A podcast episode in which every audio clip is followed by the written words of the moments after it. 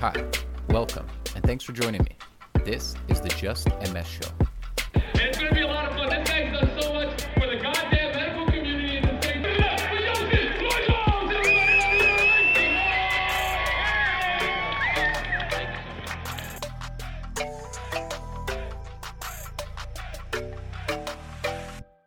Hello, wonderful listeners.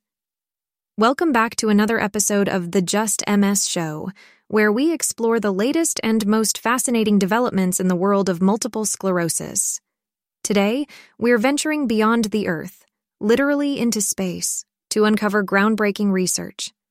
Stay tuned as we dive into a story that's out of this world. In the realm of medical research, sometimes the answers lie far beyond our earthly confines. This brings us to an extraordinary journey undertaken by the Louisville based National Stem Cell Foundation. They've teamed up with Axiom Space Mission, and guess where they've headed? That's right, the International Space Station.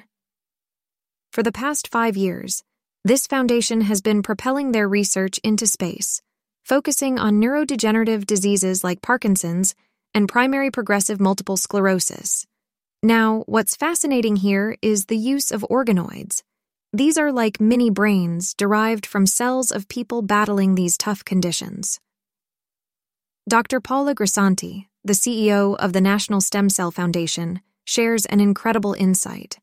In space, scientists can observe these cells and diseases in 3D, revealing how they behave within the human body in ways we can't replicate on Earth. It's not just about new perspectives, it's about unlocking new doors to treatments and therapies. Imagine this 50 million people worldwide are fighting these neurodegenerative diseases. This research isn't just science, it's hope. It's a potential lifeline for millions.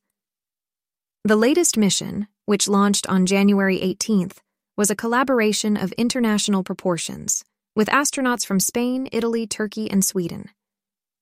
After 17 weeks of training, they embarked on a two week mission, focusing on gathering crucial data to accelerate the development of new drugs and treatment discoveries. Dr. Grisanti emphasizes that what we learn in space could open doors to treatments for diseases that, as of now, remain incurable.